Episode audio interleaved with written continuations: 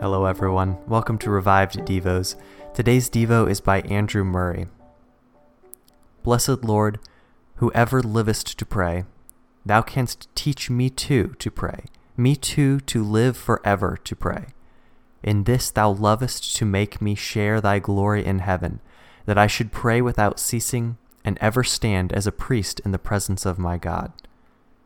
Lord Jesus, I ask thee this day to enroll my name among those who confess that they know not how to pray as they ought, and specially ask thee for a course of teaching in prayer.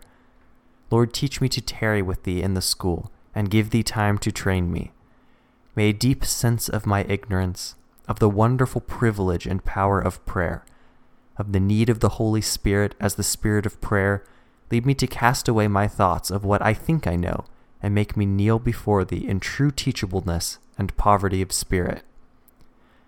And fill me, Lord, with the confidence that with such a teacher as thou art, I shall learn to pray, in the assurance that I have as my teacher Jesus, who is ever praying to the Father, and by his prayer rules the destinies of his church and the world, I will not be afraid.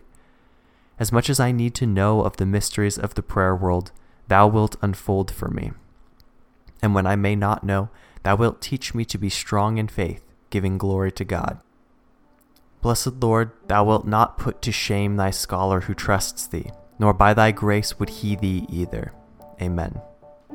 Come, my brothers, shall we not go to the blessed Master and ask him to enroll our names anew in that school which he always keeps open for those who long to continue their studies in the divine art of prayer and intercession? Yes, let us this very day say to the Master as they did of old, Lord, teach us to pray. As we meditate, we shall find each word of the petition we bring to be full of meaning.